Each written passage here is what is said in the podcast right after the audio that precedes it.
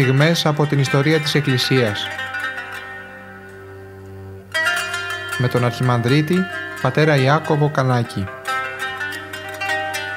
Πρωτοσύγγελο της Ιεράς Μητροπόλεως Γόρτινος και Μεγαλοπόλεως.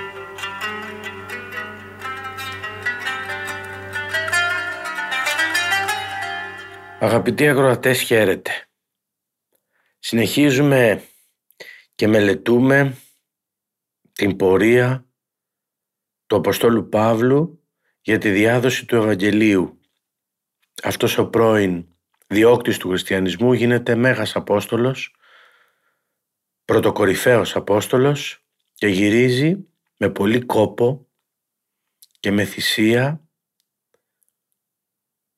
και με μαρτύριο γυρίζει όλο τον τότε γνωστό κόσμο και μιλάει για την εμπειρία του. Για την εμπειρία της παρουσίας του Θεού στη ζωή του. Και σε αυτές τις ιεραποστολικές του περιοδίες τον συναντάμε στην Θεσσαλονίκη. Φεύγει από τους Φιλίππους και πορεύεται προς τη Θεσσαλονίκη. Θα δούμε όλη αυτή τη μετάβαση και πάντοτε ε, όλη αυτή η πορεία που είναι τόσο γλαφυρά ζωγραφισμένη έχει να μας δώσει πολλά. Η Φίλιππη ήταν η μόνη πόλη από όπου ο Παύλος έφυγε όχι μόνο με τη συγκατάθεση των τοπικών αρχών αλλά και με τη μυτική συνοδεία. Οι αποστολικές του οδηπορίες φαντερώνουν όλο και περισσότερο την ανησυχία, την κούραση, την αστάθεια. Πουθενά δεν μπορεί να ξεκουραστεί. Πρέπει όλο να φεύγει. Είναι ένα αδιάκοπο σύρε και έλα ή καλύτερα αδιάκοπες απελάσεις.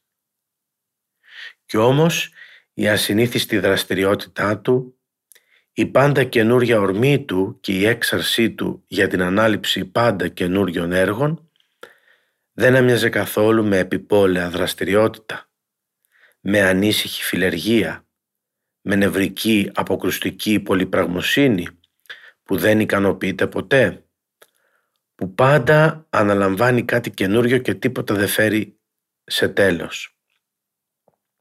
Εξωτερικές ανάγκες, δυσμενείς συνθήκες και διωγμοί ήταν ό,τι τον έφερναν ακατάπαυστα εδώ και εκεί. Ο ίδιος ήταν ο πιο αυτοσυγκεντρωτικός άνθρωπος που μπορούσε να υπάρξει ποτέ. Είναι ακριβώς ακατανόητο πως ο Παύλος κατόρθωνε με την αδιάκοπη αυτή κίνηση να συγκεντρώνει το πνεύμα του σε ένα τόσο πελώριο και τόσο τέλειο σύστημα σκέψης όπως μας το παρέδωσε στις μεγάλες του επιστολές. Εννοούμε την προς Ρωμαίους, τις δύο προς Κορινθίους και την προς Γαλάτας κυρίως.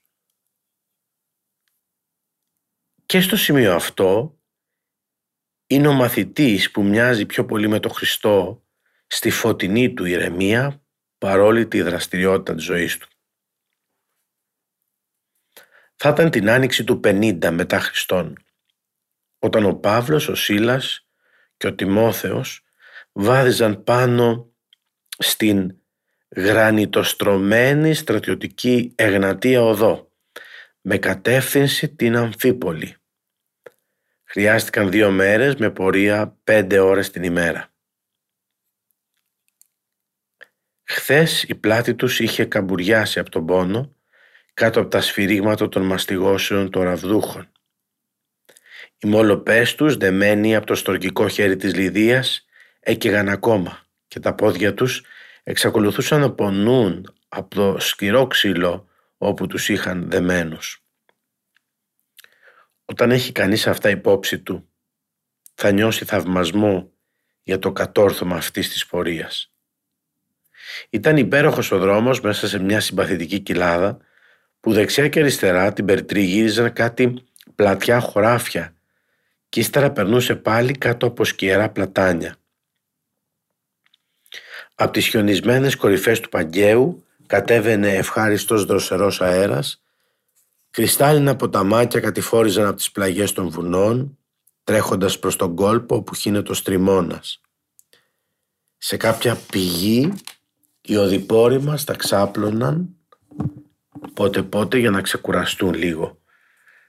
Κατά το βράδυ της δεύτερης ημέρας βγαίνοντας από τα βουνά έφτασαν σε μια πλατιά πεδιάδα του Στριμώνα που περνά μέσα από τη λίμνη του Ταχινού. Εδώ ο ποταμός κάνει μια καμπή σχηματίζοντας μια πελώρια κορδέλα γύρω από μια χερσόνησο που πάνω της στη νότια όχθη της λίμνης είναι κτισμένη η Αμφίπολη. Κάπου μία ώρα μακριά από τη θάλασσα, πλαισιωμένη από βουνά, με μια επιβλητική θέα προς το Αιγαίο. Εδώ στάθηκαν για να διανυκτερεύσουν. Το άλλο πρωί μια ματιά που έριξαν στην πόλη τους έπεισε πως η πολύχνη αυτή ήταν πολύ ασήμαντη και δεν θα ήταν δυνατόν να αποτελέσει το κέντρο μιας μεγαλύτερης ιεραποστολικής περιοχής. Το τέρμα του ταξιδιού των Ιεραποστόλων ήταν η Θεσσαλονίκη. Ο, Πλα... ο Παύλος προτιμούσε πάντοτε τις μεγάλες πόλεις, από όπου μπορούσε με ευκολία να γίνει η Ιεραποστολή προς τις μικρότερες. Περπάτησαν έτσι την τρίτη και τέταρτη μέρα, τις δέκα ώρες, έχοντας από τη μια μεριά τον κόλπο του Στριμώνα και από την άλλη τα παράλια βουνά.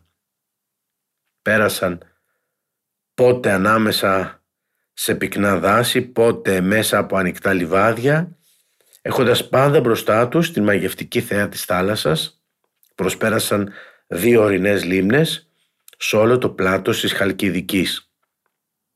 Πότε πότε έβλεπαν από μακριά κάποια μικρή, καμιά λιμνούλα.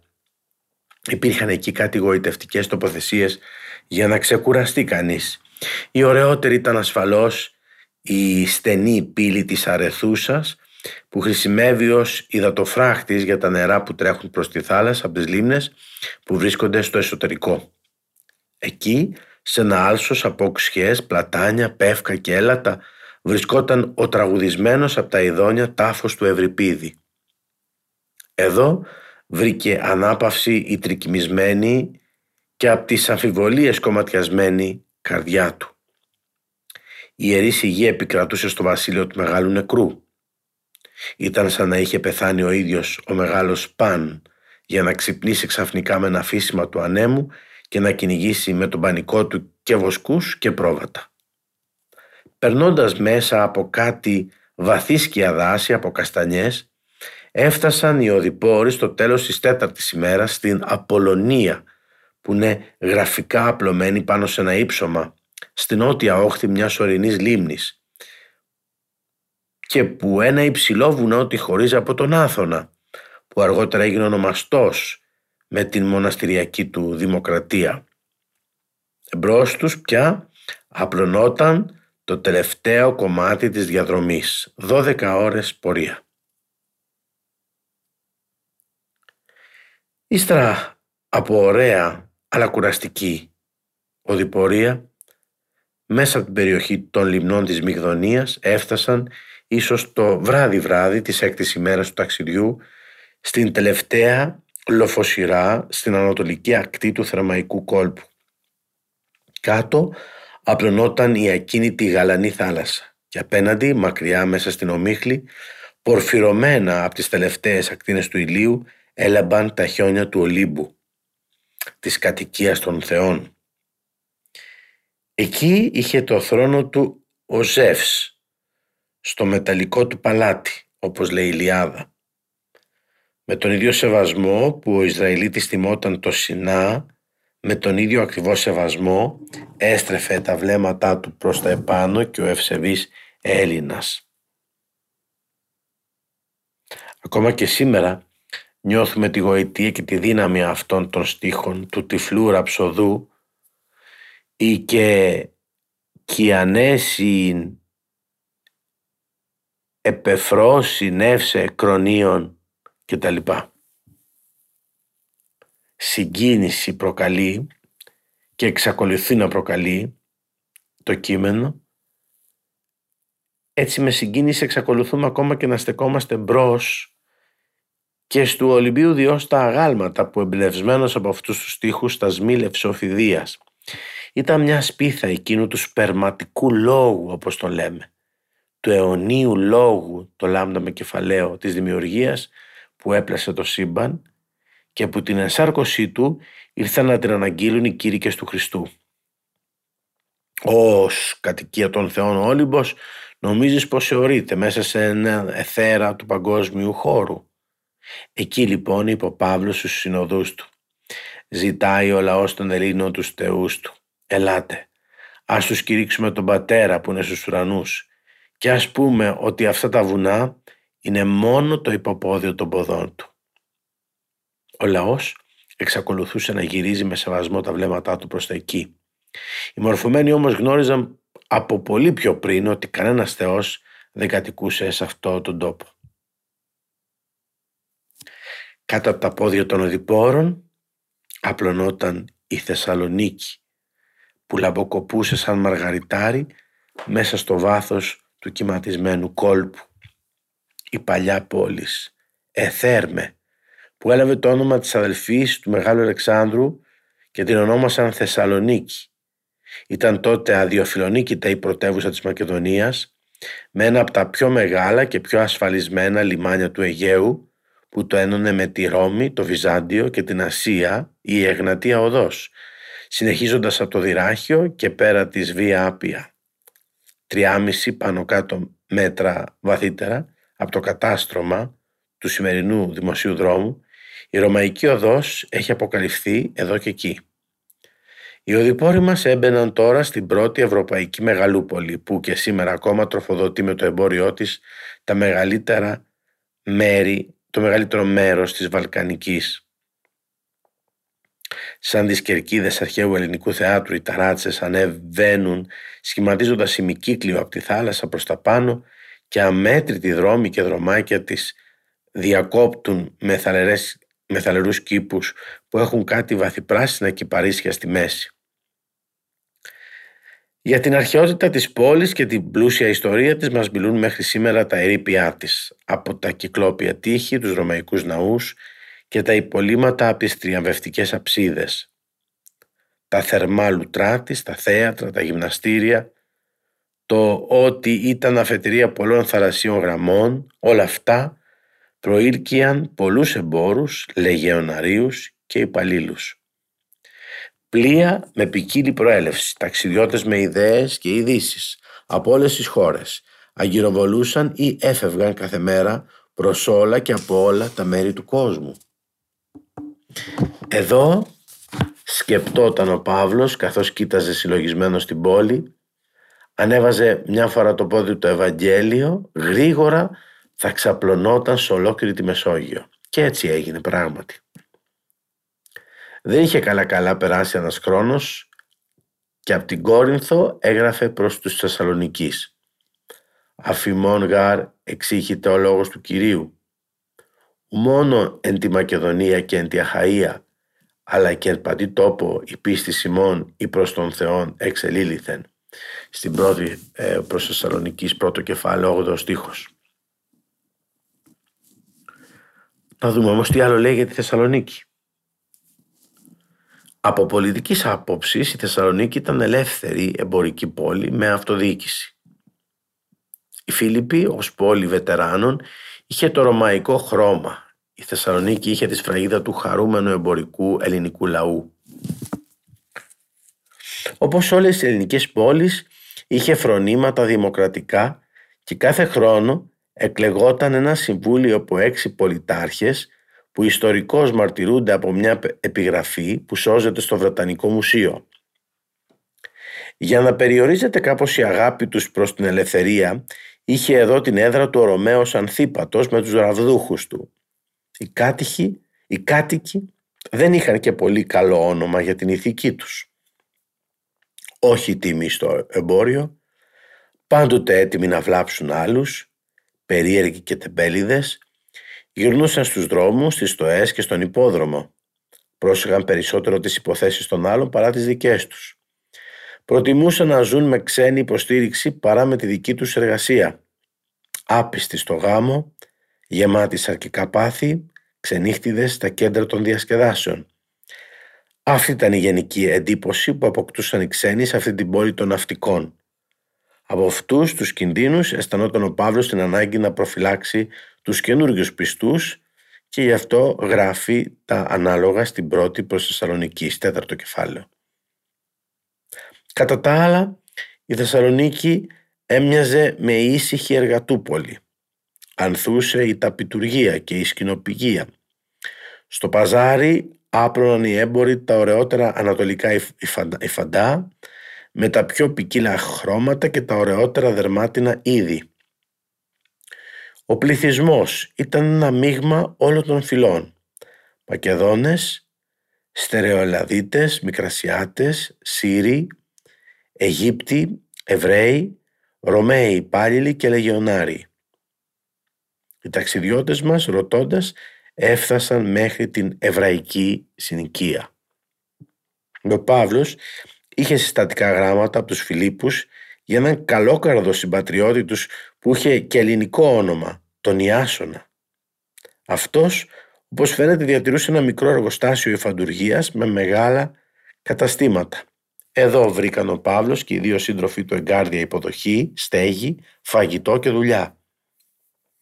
Την άλλη μέρα ο Παύλος είχε ήδη φορέσει την πέτσινη ποδιά του και είχε καθίσει στον εργαλειό και οι δύο σύντροφοί του κάτι έκαναν. Δεν ήθελαν τρεις άνθρωποι να είναι βάρος αυτών που τους φιλοξενούσε γιατί υπολόγιζαν να μείνουν εκεί πολύ καιρό. Μνημονεύεται γάρ αδελφοί των κόπων ημών και των μόχθων. Νυχτός γάρ και ημέρα εργαζόμενοι προς το μη επιβαρύσε την ημών. Αυτός είναι και πάλι ο γνήσιος Παύλος.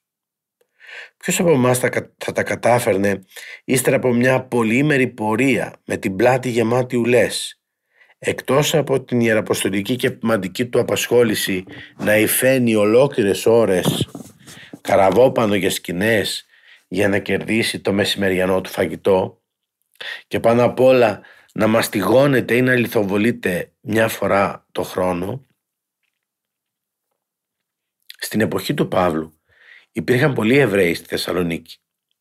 Μια μεγάλη συναγωγή με λαμπρές διακοσμήσεις έργο των Εβραίων μεγαλεμπόρων και τραπεζιτών ήταν το θρησκευτικό κέντρο όλων των Εβραίων της Μακεδονίας. Τα τρία πρώτα Σάββατα ο Παύλος επισκέφτηκε τη συναγωγή. Εδώ βρήκε πολύ ποικίλο αλλά και με θρησκευτικό ενδιαφέρον ακροατήριο. Εκτός από τους Εβραίους του εξωτερικού υπήρχαν πολλοί προσήλυτοι και φοβούμενοι των θεών, ιδίως γυναίκες. Όπως συνήθως σαν, άνθρωπος, σαν ανθρώπους που είχαν σπουδάσει στα Ιεροσόλυμα την Αγία Γραφή, δέχτηκαν και τον Παύλο και τον Σίλα με σεβασμό και τους παρακάλεσαν να πούν μερικά επικοδομητικά λόγια. Καθώς μπορούμε να συμπεράνουμε από το σύντομο υπενιγμό των πράξεων των Αποστόλων, ο Παύλος ως περικοπή από τη Γραφή και ως θέμα της ομιλίας του διάλεξε το περίφημο 53ο κεφάλαιο του προφήτη Ισαΐα για τα πάθη του Μεσσία. Είναι μια από τις μεγαλειώδεις και τις πιο κρίσιμες περικοπές της Παλαιάς Διαθήκης. Η προφητεία για τα πάθη του Χριστού, για τα πάθη του Μεσσία, που θα τα υποστεί ως αντιπρόσωπος της αμαρτωλής ανθρωπότητας για τη σωτηρία μας και έχει την παράθεση του κειμένου. Άνθρωπος εμπληγιών και ειδός φέρειν μαλακίαν ότι απέστραπτε το πρόσωπο αυτού ούτως τας σαμαρτία Σιμών φέρει και περί μόνο δυνάται. Αυτός σε τραυματίστη δια τας αμαρτίας Σιμών και με μαλάκιστε δια τας ανομίας Σιμών παιδεία ειρήνης ημών επ' αυτόν, το μόλοπο αυτού, το μόλοπι αυτού ημείς οι άθημεν. Μες στις πληγές του βρήκαμε εμείς τη γιατριά.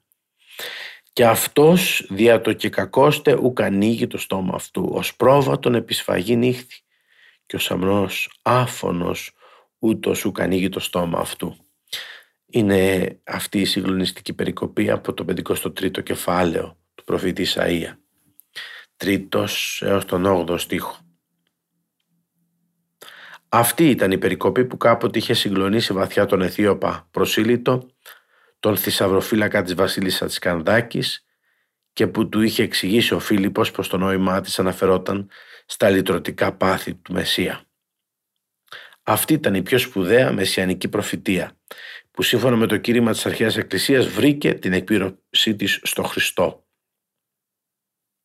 Και τώρα ο Παύλος έπρεπε να βάλει το χέρι του στην πληγή, να τους λύσει τα μάτια. Ώστε κάθε οπτικό τους νεύρο, αντικρίζοντας ολόκληρη την αλήθεια, να τεινάζεται από τον πόνο. Έπρεπε να τους πει ότι ο νικηφόρος και στεφανωμένος Μεσσίας, βασιλιάς, δεν είναι τίποτα άλλο από ένα παραλήρημα. Ο αληθινός Μεσσίας έχει ακάνθινο στέμα, ακάνθινο στεφάνι. Αυτό ήταν η απογοήτευση, το μεγάλο σκάνδαλο, η πέτρα του σκανδάλου που επάνω της είχε τσακιστεί αυτός ο λαός.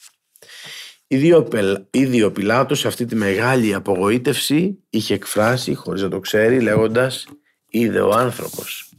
Και να τώρα, επί τρία Σάββατα, ζωγράφιζε ο Παύλος μεγάλες πινελιές μπρος στα μάτια των ακροατών που άκουαν με συγκρατημένη αναπνοή τον Σταυρό του Χριστού ως το μεγάλο θεϊκό έδι και όχι με την αρχαία ιδωλολατρική έννοια του πεπρωμένου της μοίρας, που δεν μπορούν ούτε και οι θεοί να το αποφύγουν, αλλά με το φως της γεμάτης αγάπη αποφάσεως του Θεού που ήταν κρυμμένη από τις προηγούμενες γενναίες, απεκαλύφθη όμως εν Χριστώ. Τους έδειξε, έδειξε το Σταυρό ως το σημείο όπου συναντώνται όλες οι αντιθέσεις, ως τη συμφιλίωση όλων των διαιρέσεων, ως τη λύση όλων των δυσκολιών. Ως κεφαλή όλης της ανθρωπότητας κρέμετο ο Χριστός στο Σταυρό για να εξαχνίσει το πανάρχαιο χρέος. Έτσι, για πρώτη φορά ο Σταυρός του Γολγοθά έριχνε την τεράστια σκιά του πάνω από τη Θεσσαλονίκη. Αυτά τα τρία κηρύγματα του Αποστόλου ήταν τρεις κεραυνοί που συγκλώνησαν όλων τις καρδιές και απετέλεσαν το θέμα κάθε συνομιλίας. Ευτυχώς, εξακολουθούσαν να υπάρχουν άκακες, απλοϊκές ψυχές και μεταξύ τους των τότε Εβραίων. Την έσεξα αυτών επίστησαν. Αλλά η μεγάλη εργασία έπρεπε να γίνει στους ειδωλολάτρες που είχαν θρησκευτικά ενδιαφέροντα. Μεταξύ αυτών βρήκε ο Παύλος τις ανοιχτές καρδιές. Ο χριστιανισμός σε κάθε εποχή απαιτεί μια ορισμένη προϊστορία καρδιάς και πνεύματος. Για να πλησιάσει κανείς τον Χριστό αφήνοντας το σοβινισμό των Εβραίων ή τον πανθεϊσμό των ειδωλολατρών έπρεπε να γίνει κάποιο ιδιαίτερο θαύμα από τη Θεία Χάρη. Ως πρώτη προπαρασκευή ο Παύλος θεωρούσε την εμβάθυνση στη Γραφή. Ο Παύλος οδηγούσε τους ακροατές τους σε βαθύτερη μελέτη της Γραφής. Η ειλικρινής και απλή έρευνα της γραφής και ιδιαίτερα των προφητών ήταν ο απλούστερος και ασφαλέστερος τρόπος. Έτσι, ο Παύλος αναχωρούσε από τη γραφή, διελέγετο και τα λοιπά από των γραφών, διανοίγων και παρατηθέμενος. Αλλά γι' αυτό πρέπει κανείς να κατέχει το κλειδί που είναι ο απολυτρωτικός θάνατος του Χριστού. Η βαθιά μελέτη της γραφής υπήρξε σε όλες τις εποχές για τον χριστιανισμό η δροσερή πηγή που του ξανάδινε το νεανικός φρίγος όταν κινδύνευε μέσα στην πολλή δραστηριότητα να περιοριστεί σε εξωτερικές να περιοριστεί σε εξωτερικότητες να πέσει στην οστεοποίηση του νόμου ή στην υλοποίηση με τη συσσόρευση πολλών εθήμων και τύπων ή στην κοσμικοποίηση με την πολιτική. Ω δεύτερο στοιχείο, ο Παύλος απαιτούσε μια έντονη νοσταλγία για την αλήθεια. Στη Θεσσαλονίκη υπήρχαν άνθρωποι που δέχτηκαν το λόγο του Θεού. Λέει στην πρώτη προς Θεσσαλονίκης, παραλαβώντες λόγων του Θεού, εδέξαστε ου λόγων ανθρώπων.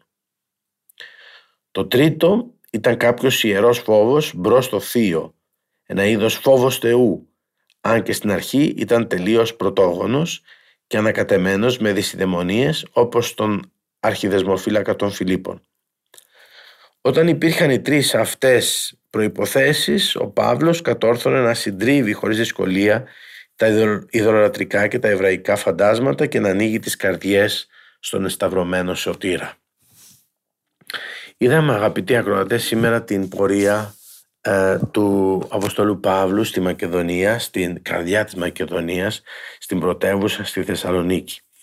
Είδαμε ότι εκεί βρήκε μία ομάδα Εβραίων συμπατριωτών του, στην οποία μίλησε, στον, στις οποίες συναγωγής των Εβραίων αυτών μίλησε και εξήγησε και παρουσίασε το πρόσωπο του Χριστού.